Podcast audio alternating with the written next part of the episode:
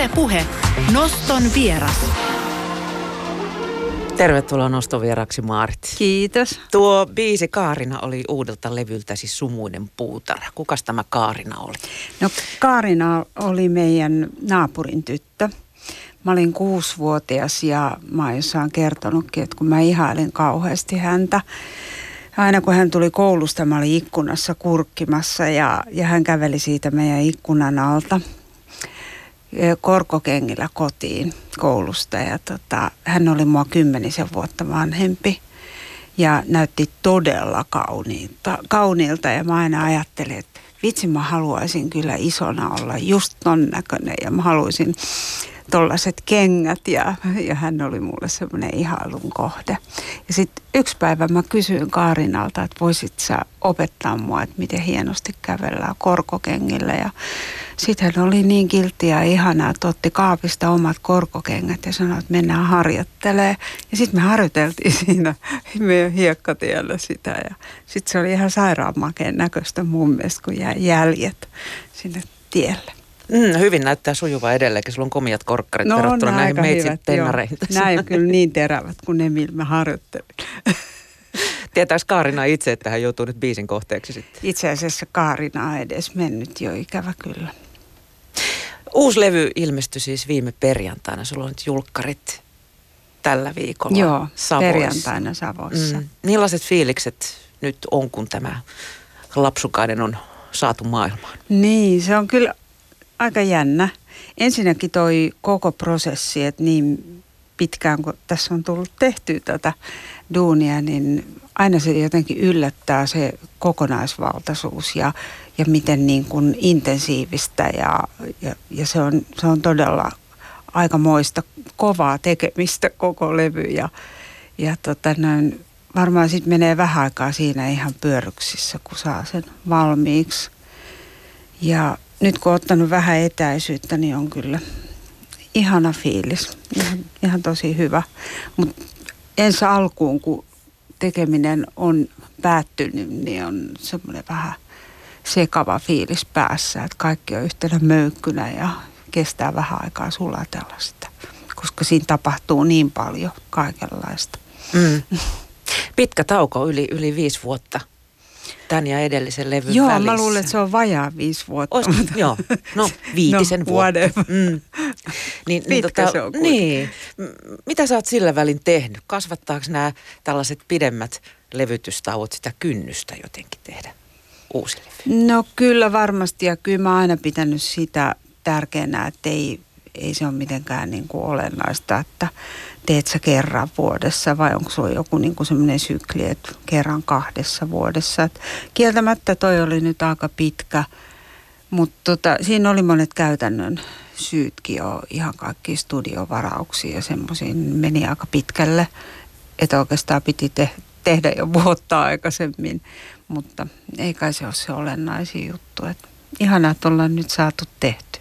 Mitä sä oot tällä välin sitten puuhan? No kyllä mä oon tehnyt musaa, et erinäisiä keikkoja. Et me ollaan tehty bändin kanssa ja Samin kanssa kaksistaan ja, ja tota noin, aika aktiivista kuitenkin työskentelyä musiikin parissa koko ajan. Ja, ja tota, sitten mä oon säveltänyt tietysti ja, ja tehnyt näitä biisejä, että kyllähän siinäkin menee oma aikansa.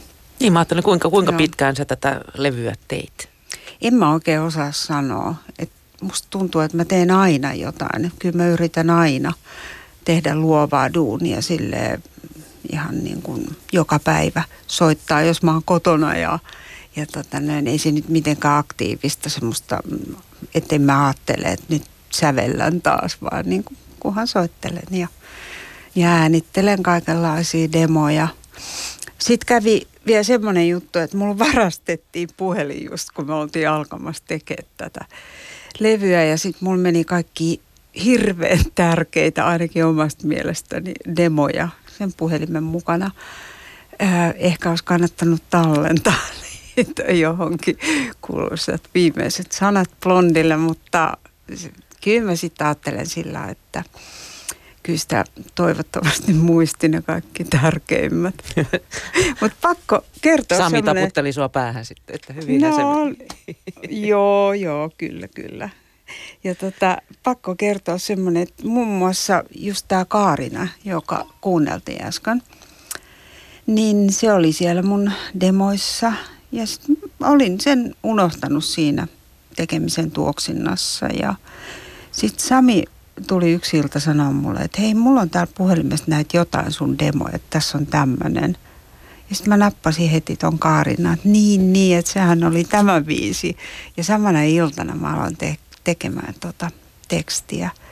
Ja kyllä mä sitten, mä oon sitä mieltä, että kyllä ne vahvat ideat jotenkin, ne on sitten olemassa tuolla jossain kuitenkin muistin syövereissä. Ja, ja kun mä aloin soittamaan sitä silloin illalla, niin kyllä se tuli heti hyvin selkeänä kokonainen se biisi, että oli se sillä valmis. Mm.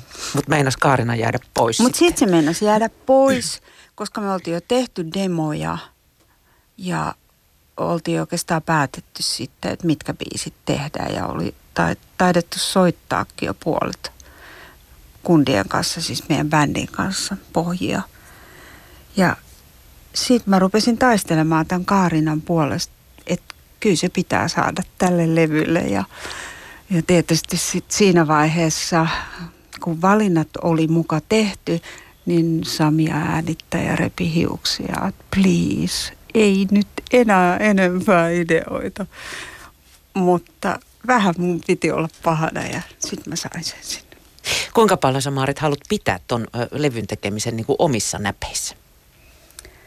No kyllähän siihen suhtautuu aika tunteella, että kyllä me ollaan Samin kanssa varmaan kummatkin semmoisia aika leijona emoja siinä kohtaa, että et tota, aika vahva visio pitää ollakin, kun lähtee tekemään. Että totta kai siinä vaiheessa sitten, kun tehdään, niin meillä oli ihan äänittäjä Erno Laitinen, jolla oli paljon ideoita ja yhdessä niin kuin heiteltiin niitä ja kokeiltiin ja osa toteutettiin ja, ja tota noin sitten meidän bändin muusikot, jotka on ihan, ihan parasta A-luokkaa mun mielestäni ja varmaan kaikkien mielestä, niin tota, kyllähän ne tuo sitä aina oman sävynsä siihen hieno soittaja, niin kyllä sillä on aina oma lähestymiskulma.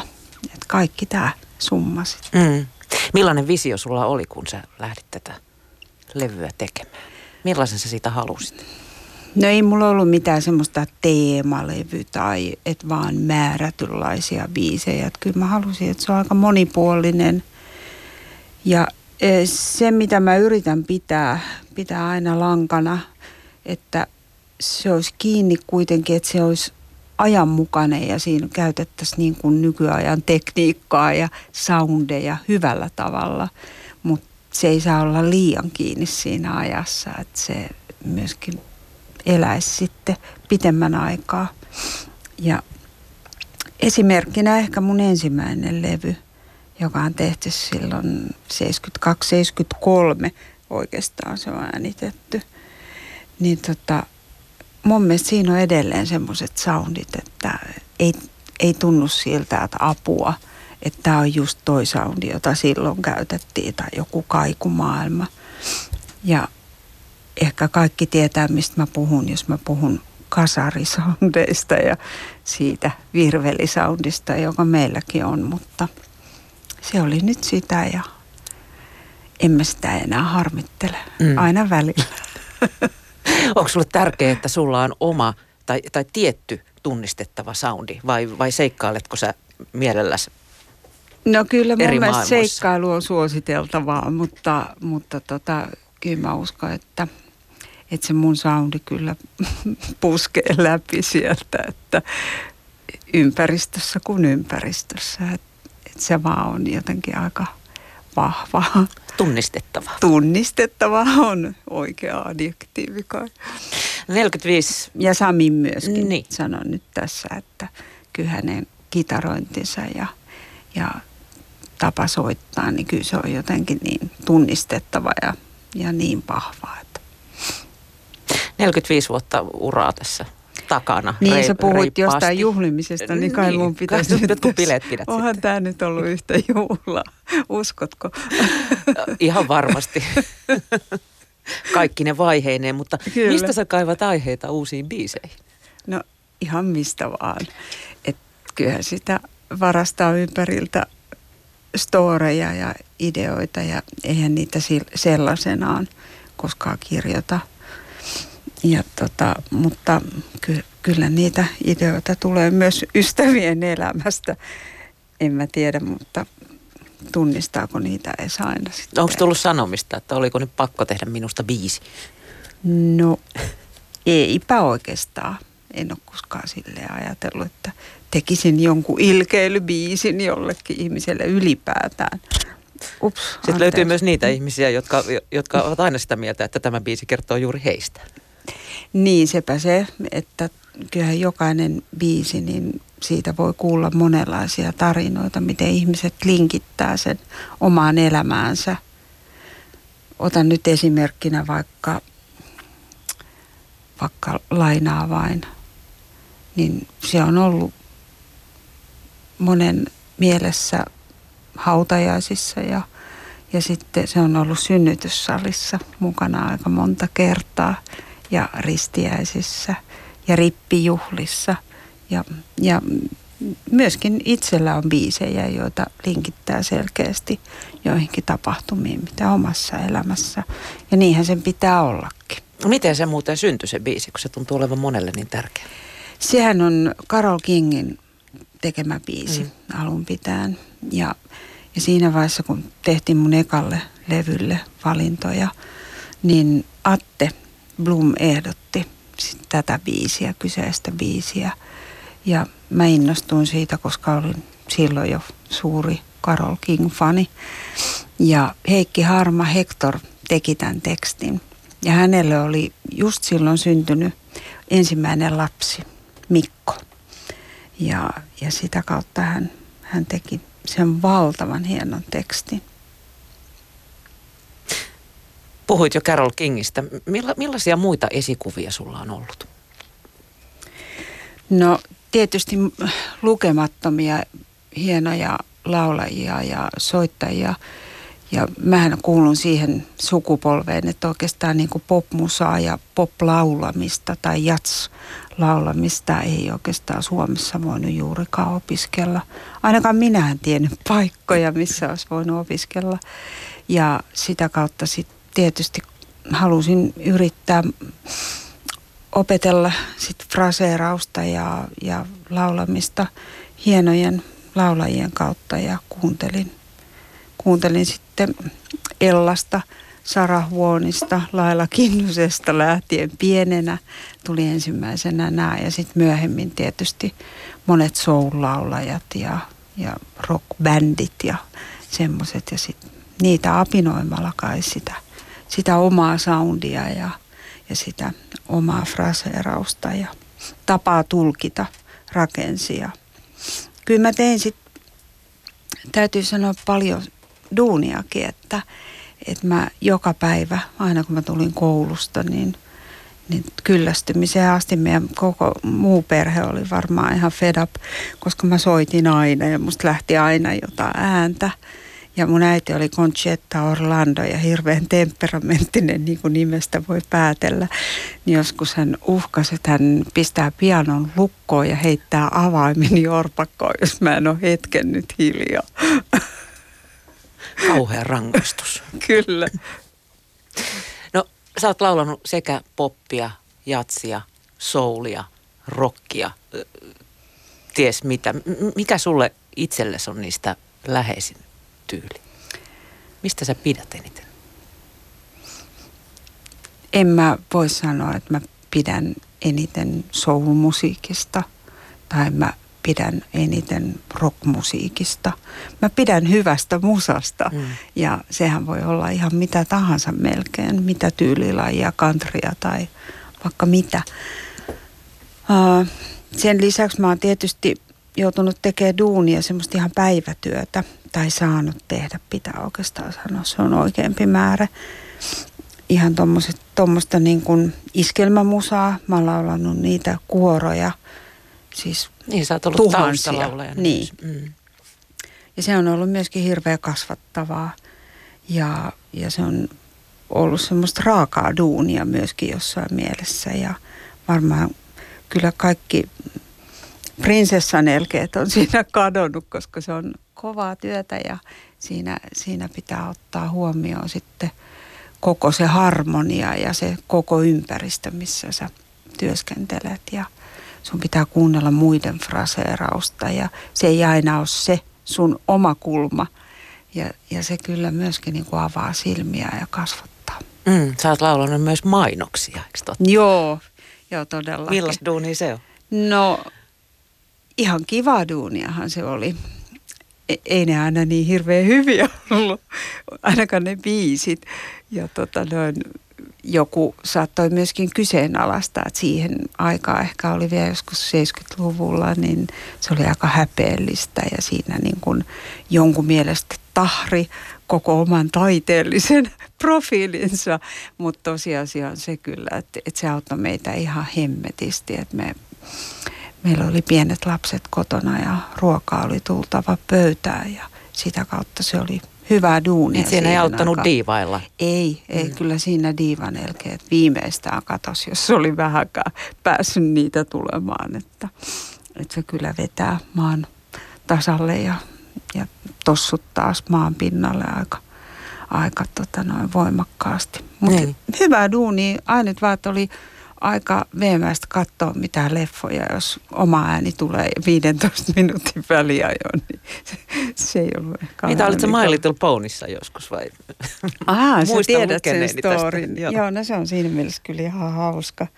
Jännä leikki. Mä sanoin sitä ponihelvetiksi, kun meillä oli parvella kauheasti poneja ja mitä lie parpeja siellä. Ja sitten pikkutytöt, ne oli semmoisia neljä, viisivuotiaita leikkii, leikkii siellä. Ja tota, mulla on joku vieras siinä meidän keittiön pöydällä ääressä ja ja tota näin, sit niillä oli va- varmaan jotain nälvimistä, niin kuin nyt pienet tytöt tai lapset joskus toisilleen tekee. Ja Janna sitten päätti voittaa siinä tilanteessa ja mä kuulen oman lapseni semmoisen näsäviisaan todella ikävän saunin, kun se sanoi, että meidän äiti laulaakin My Little Pony mainoksessa.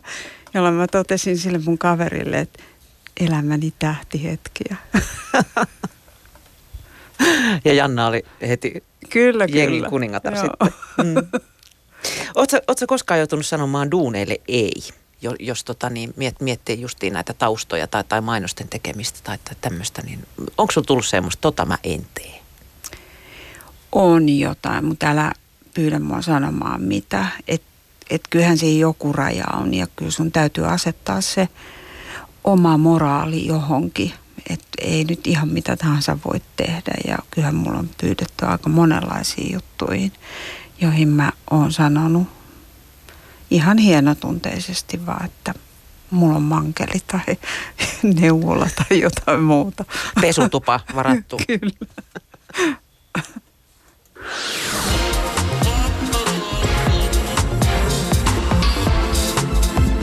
Yle Puhe. Noston vieras. Ja noston vieras on tänään Maarit Hurmerinta, jolta ilmestyi vastikään uusi levy viime viikon perjantaina. Öm, paitsi että sä oot 45 vuotta tässä nyt tehnyt uraa laulajana, niin sä oot myös tehnyt yhteistyötä ja ollut naimisissa Samin kanssa. Öm, Kyllä. Onko tullut mitään hirveät matseja? Ja siis, siis niin kuin te, te olette yhdessä niin kuin työssä ja te olette yhdessä siviilissä. Millaisiin tuota niin, törmäyksiin te olette joutuneet keskenään? No ihan vaikka millaisiin. Sehän on ihan selvä. Ja tota, kyllä ne törmäykset on mun mielestä aina kuitenkin ollut hyviä, jos ajattelee esimerkiksi meidän duuni, duunin tekemistä, niin, niin kyllä siinä kaksi vahvaa luonnetta tietysti kohtaa, mutta sitten jo, jotenkin meillä on kuitenkin samansuuntainen se päämäärä, johon tähdätään. Ja, ja kyllä me, meillä aina sitten jonkinlainen kompromissi syntyy. Ja tietysti joskus ne voi olla ensi alkuun, kun aletaan neuvottelemaan, niin aika eriäviäkin ne mielipiteet. Ja sitten kun tarkemmin lähestyy ja, ja alkaa siitä keskustelemaan ja avaa sitä enemmän, niin, niin ymmärtää kyllä, että on hyvä tuoda joku toinenkin puoli tähän ehdottomaan mielipiteeseensä. Ja, ja kyllä mä, on, mä rakastan meidän, meidän työskentelyä ja se voi jonkun ulkopuolisen korvissa tai silmissä näyttää aika värikkäälle ja jopa vähän liiankin, miten mä sanoisin, värikkäältä, mutta, mutta kyllä se sopii meille ja, ja tota, ollaan toistaiseksi jaksettu taistella ja, ja tota, kyllä mä uskon, että kummallakin on se semmoinen halu kasvaa siihen yhteiseen tekemiseen ja yhteiseen liittoon myöskin. Eihän se ole mitenkään semmoinen, että tässä nyt ollaan vaan ja toinen on itsestäänselvyys ja, ja että sä voit tehdä mitä vaan, vaan, vaan kyllä sitä pitää aina myötää jonkun verran, mutta ei liikaa. Terveisiä kotiin. Se oli hienosti muotoiltu. Tuliko taiteellisia yhteentörmäyksiä tai erimielisyyksiä tämän uuden levyn kanssa? No tuli. Aika montakin Kumpi kertaa. Kumpikin, ehdottomasti. Niihin se pitää mennä. Joo, ja mä olin eilen tuolla yhdessä toisessa haastattelussa, niin just kerroin siitä, että, että oli kyllä älyttömän hyvä just tämä Erno Laitinen, joka oli meidän äänittäjä, niin siinä välissä on semmoinen lehmänhermonen ihminen, joka ei niin kuin suutu mistään.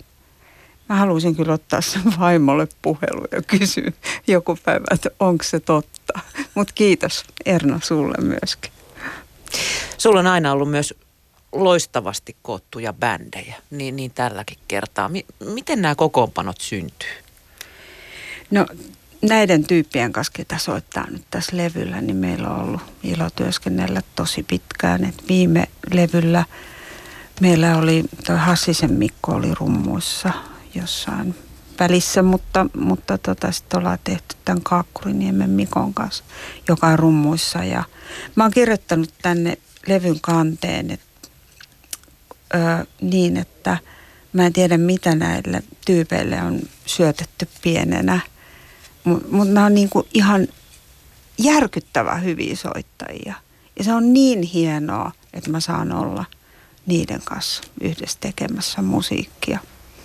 Uskomattomia tyyppejä. Mitä sä oot sen ja ihan mahtavia, ja mahtavia ihmisiä. Ihan käsittämättömän hienoja tyyppejä. Et kyllä se on ihan, Kyllä se oikeastaan sitä on kokeiltu joskus, että, että miten se, minkälaisia soittajia ja kuuntelee keikkoja ja kuuntelee levyjä, että, että jotenkin se kulma on semmoinen, joka tuntuu, että se istahtaa siihen. Et mulla on esimerkiksi kauhean tärkeä basisti, että jotenkin se on semmoinen laulajalle, että sulla on niinku se linkki ja sitten samoin niinku rumpalin kulma. Ja sitten kun mä oon ehkä semmoinen aika jopa joku voisi sanoa, että aika erikoinenkin fraseeraus.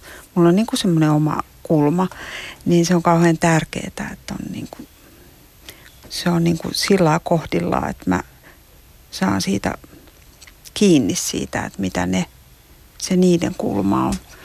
Oliko nyt huonosti selitetty? Kyllä mä luulen, että mä sain kiinni tuosta. Sun ei varmaan ole myöskään hirveän vaikea äh, sitten saada muusikoita, jos pyydät, että tulisitko levylleni. Niin, tietysti nämä on muusikoita, joilla on kiire, mm. mutta, mutta kyllä mä, kyllä tota, näiden tyyppien kanssa me ollaan niin kauan tehty, että kyllä ne varmaan ihan mielellään tuli soittamaan tähän levylle. Mm. Varmaan jos, jos mainitaan nimesi, niin ensimmäisenä ihmisille tulee mieleen jäätelökesä, mikä on varmaan aika luonnollista. Koetko koskaan, että, että sä oot jäänyt tällaisten isojen hittien vangiksi tai, tai ärsyttääkö sua ei vetää todellakaan. niitä samoja biisejä Ei sitten kun ne toivoo sitä, vaikka sä oot tehnyt vaikka mitä muuta? Ei, kyllä ne toivoo muutakin sitten. Että et tota noin, ei jäätelökesä nyt ole mitenkään onneksi sit se yksi ainut semmoinen hitti, että mehän puhuttiin tuosta lainaa vain tai, tai sitten puhuttiin, jos tahdot tietää, on semmoinen niin tosi iso biisi, Neito ja ylioppilas Vaikka Laakson Lilja, joka on Mm. siis hirveän vanha biisi. Ja sitten on näitä uudempia, joidenkin kaa nyt ehkä viimeisiltä levyltä, niin sitä ihmiset huutelee. Et kyllä sieltä tulee aina niitä semmoisia toiveita sieltä yleisön joukosta. Mm. Että kyllä mä oon tosi onnekas siinä, että on saanut tehdä näin pitkään ja, ja eikä se nyt ole mitenkään ainut hitti. Ehkä se sit voisi olla vähän traumaattista, että yrittää, yrittää ja sitten ei ole mitään muuta kuin se yksi hitti. Se olisi aika, voisi olla trauma, Mm. mm. Mutta Oh. ei ole kyllä trauma. Onko nämä sun isoimmat hitit aina pakko soittaa kuitenkin, kun sä oot keikalla? Niin, en mä tiedä, onko niitä pakko soittaa, mutta kyllä mm. ne mielellään soittaa. Enkorona viimeistään sitten niin, tupsahtaa sieltä. niin, joo. Öm, jos palataan sinne 70-luvulle ja, ja tota niin, julkisuuteen, niin, niin Suomessahan ei oikeastaan ollut sinun lisäksesi muita naisrokkareita kuin ehkä Muska ja Viki Rosti Niin, Viki tuli sitten myöhemmin. Niin. Joo. siinä loppupuolella. Ja Viisi suomalainen, vuotta myöhemmin Joo. varmaan, se on niin. Että... suomalainen rock oli aika, aika miesvaltaista tuolloin. No sitä se oli kyllä. Mm. Mit, miten sä koit sen julkisuuden silloin? Miten, Se on miten naisiin kysymys. suhtauduttiin? Niin, kyllä siinä varmaan Me Too-asia olisi niin kuin osiltaan, mutta, mutta tota, kyllä esimerkiksi hyvät soittajat on aina ollut herrasmiehiä. Niin kuin mun bändissä ja levyyhtiössä. Mähän olin Love Recordsin artisti ja, ja ei siellä kyllä ollut havaittavissa mitään sellaista, mutta tietysti jossain piireissä oli hyvinkin räikeätä käytöstä, mutta jotenkin mä koin kuitenkin oloni turvatuksi sen oman bändin kanssa ja, ja sitten nimenomaan Atte, joka oli mulle semmoinen niin todella iso, iso isähahmo ja mulla oli aina semmoinen olkapää, jota vasten mä voin nojata ja meillä oli hienoja keskusteluita ja sparrausta ja, ja sillä lailla, että et en mä kokenut olevani mitenkään sillä lailla, että mä oon aivan tuuliajolla ja turvaton ja jotain semmoista, että et tietysti jos ei olisi ollut näitä mainittuja asioita, niin sitten se olisi voinut olla aika hankalaa. En mä nyt lähettäisi erittelemään mitään erikoista. Jossain mä kerroin, missähän se oli jossain haastattelussa siitä, että kyllä kerran oli laitettu mun kuva pornolehteen. Ja se oli aika kauhea mulle 19-vuotiaalle tytölle, kun mä olin ollut tuolla Finlandia-talossa laulamassa ja mulla, mä olin pukeutunut housuihin, pitkiin housuihin ja, ja sitten semmoiseen puseroon, joka oli kaulaan asti kiinni. Ja tota noin, ollaan menossa keikalle, niin sitten kundit oli kuullut, että musta on sivun kokonen kuva jossain pornolehdessä. Ja sitten siinä oli otsikko, että laulava lihakauppa. Ja sitten siinä luki, että Maaritista saa hyviä tissiprofiilikuvia. Ja se oli jotenkin mulle tosi väkivaltainen. Mä muistan aina, että jos nykypäivänä tehtäisiin jotain tommosta ja se otsake olisi tollainen, niin varmasti olisin vetänyt oikeuteen sen.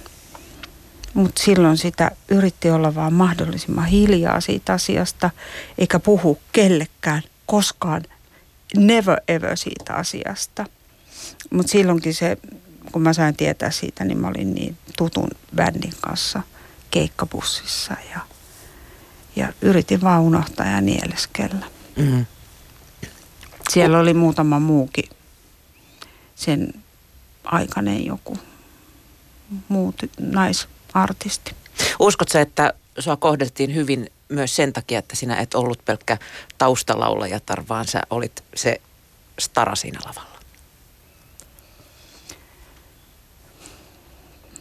Onpa toi vaikea kysymys. En mä nyt usko, että kyllä nämä hyvät muusikot on aina taustalaulajia kohdellut hyvin.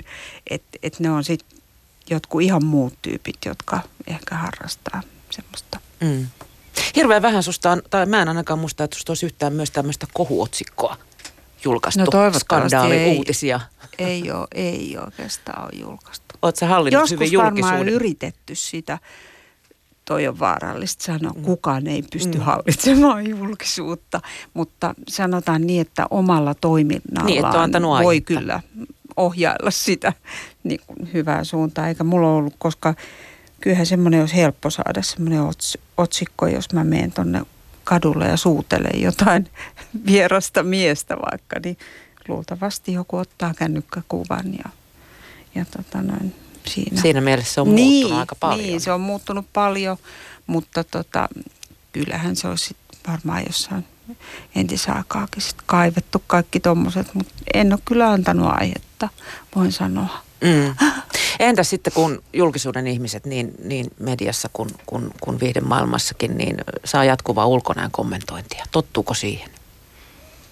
En mä ainakaan lue mitään tommosia palstoja koskaan, että jos jossain kommentoidaan.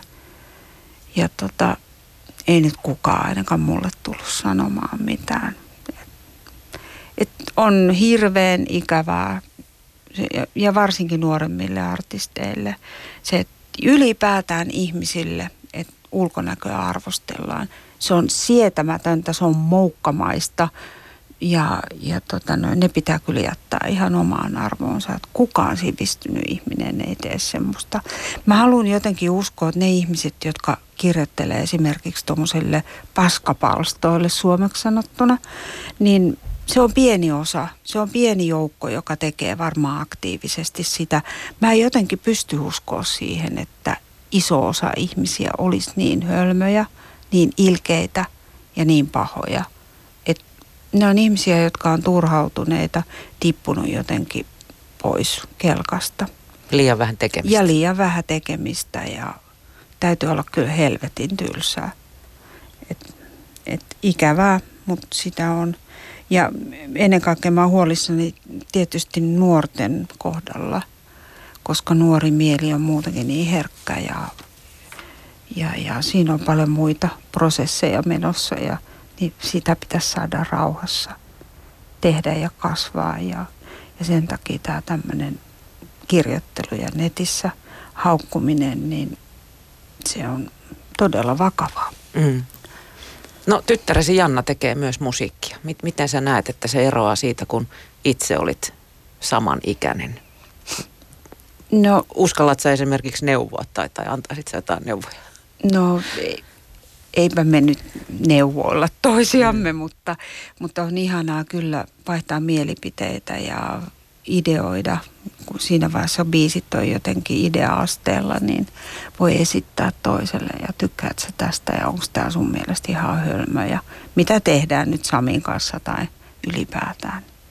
Mutta tota, kyllä, kyllä siinä mielessä eroaa tietysti, että Jannalla on ollut mahdollisuus myöskin opiskella poplaulua ja, ja tota noin popmusaa ylipäätään. Niin, niin se on ollut hienoa kyllä. Ei tarvinnut imitoimalla mennä.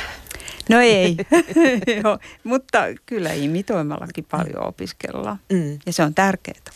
Tämä on Maarit sun 19 levy. Oletko huomannut, että ikä ö, tuo haasteita laulamiseen? Kyllähän siis haasteita laulamisessa on joka, jokaisessa iässä ja, ja jos sä jätät pitkään, oot sä minkä ikäinen tahansa laulamatta, niin, niin tota noin, ääni kyllä ei, ei toimi. Et sun täytyy tehdä sitä duunia, sitä pitää tehdä oikeastaan päivittäin. Sun täytyy huoltaa ja laulaa ja, ja pitää huolta siitä niin kuin myöskin muusta fysiikasta, koska ne kaikki kulkee käsi kädessä. Ja kyllähän ihmisen ääni muuttuu, se on ihan selvä. Madaltuu vanhempi. Niin, varmaan madaltuu ja, ja tulee kaikenlaista rosoakin, mutta tota, eihän se tarvitse olla huono asia. Mm. Se voi tuoda syvyyttä. No, uusi levy ulkona, vieläkö keikkailu kiinnostaa? Vieläkö sitä jaksaa no totta kai kiipeillä sinne lavalle? Kyllä se kiinnostaa ilman muuta, koska kyllä se on tavallaan aika yksinäistäkin puurtamista, toi musiikin tekeminen, säveltäminen ja levyttäminen ja kaikki. Että ihmisillehän sitä musiikkia tehdään ja kyllä sitten se hetki siinä, kun kohdataan yleisön kanssa, niin onhan se, se on se huippuhetki. välttämättä ei enää jaksa kuitenkaan sellaiselle puolen vuoden bussirallille lähteä. No eikä se ole mitenkään tarpeellista, enkä mä usko, että harva sitä tekeekään. Että, et kyllä se enemmän, enemmän sitten on tuommoista, no joskus on jotain rundeja, tietysti jotain konserttikiertoita, mutta kyllä siinä le- levätäänkin sitten välillä. Mm. Millainen keikkakevät on luvassa sitten? No kyllä siellä aika paljon on keikkoja nyt jo tässä vaiheessa, mikä on ihan kiva. Teettekö isolla bändillä vai Samin kanssa duona? Tehdään osa isolla bändillä ja osa tehdään duona ja osa tehdään pienemmällä bändillä. Kiitos Maarit, kun pääsit Kiitos. noston vieraaksi.